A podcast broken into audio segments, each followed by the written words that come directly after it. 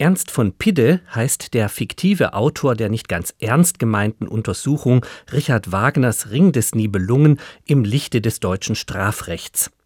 Wesentlich ernsthafter gemeint war der Ansatz des Regisseurs Valentin Schwarz, Wagners Vierteiler bei den Bayreuther Festspielen als Soap Opera einer ziemlich korrupten, kriminellen und gewalttätigen Familie zu erzählen.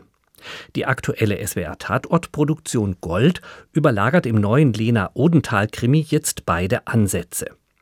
Etwas durcheinander geht es da schon zwischen Wagners Ringtetralogie und dem mittelalterlichen Nibelungenlied. Bei uns vielleicht etwas schlichter als bei Richard Wagner, aber wir wenden uns ja auch nicht an den gebildeten Operngänger.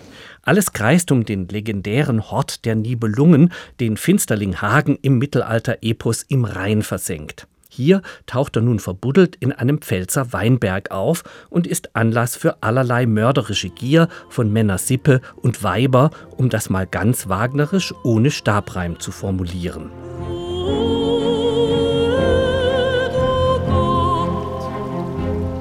Wagnerisch tönt es aber schon gleich am Anfang, wenn die Leiche des Mittelalterfreaks, Schatzgräbers und Bankfilialleiters Boris Wolter auf der Baggerschaufel weggefahren wird.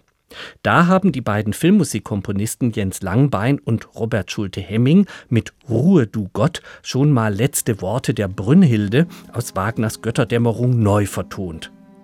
Fragt sich allein, warum dieser Siegfried aus dem Bankgewerbe auf den Vornamen einer russischen Zarenoper hört. Und die Harfe, sechsfach besetztes Lieblingsinstrument in Wagners Ringpartitur, darf auch nicht fehlen beim Auftritt des Bayreuth fixierten Museumsarchäologen aus Worms.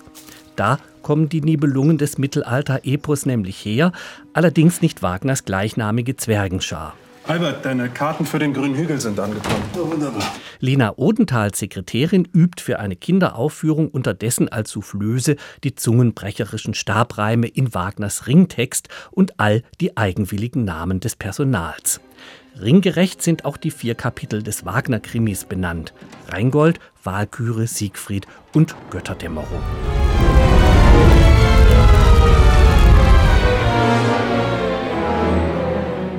Jedem Kapitelinsert tönt ein kurzer Klangschnipsel aus den Orchesterzwischenspielen des Rheingold-Vorabends. Eine zwiespältige Figur heißt Hagen, der Polizeihund ist nach der Göttin Freya, die Katze nach der Wotanstochter Sieglinde benannt, der Walkürenritt tönt in Rockerversion über die Weinreben und ein abgetrennter Finger mit dem Ring fehlt auch nicht. Levol, du Kines, herrliches Kind.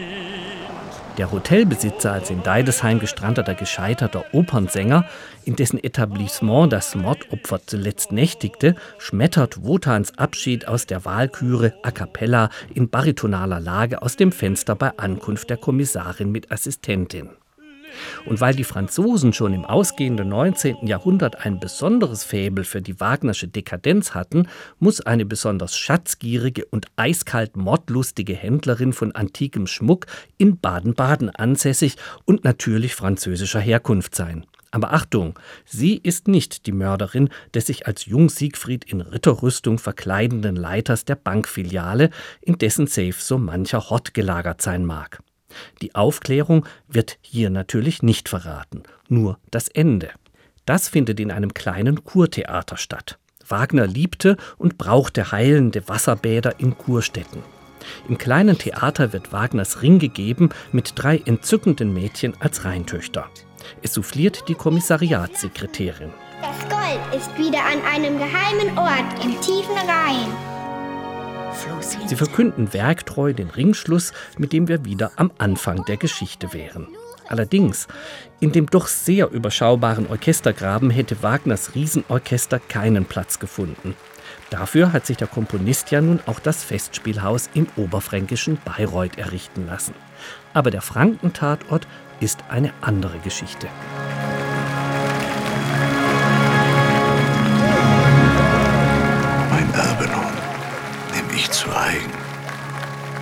Endlich das Gold und den Fluch in meinen Händen zum Verneigen.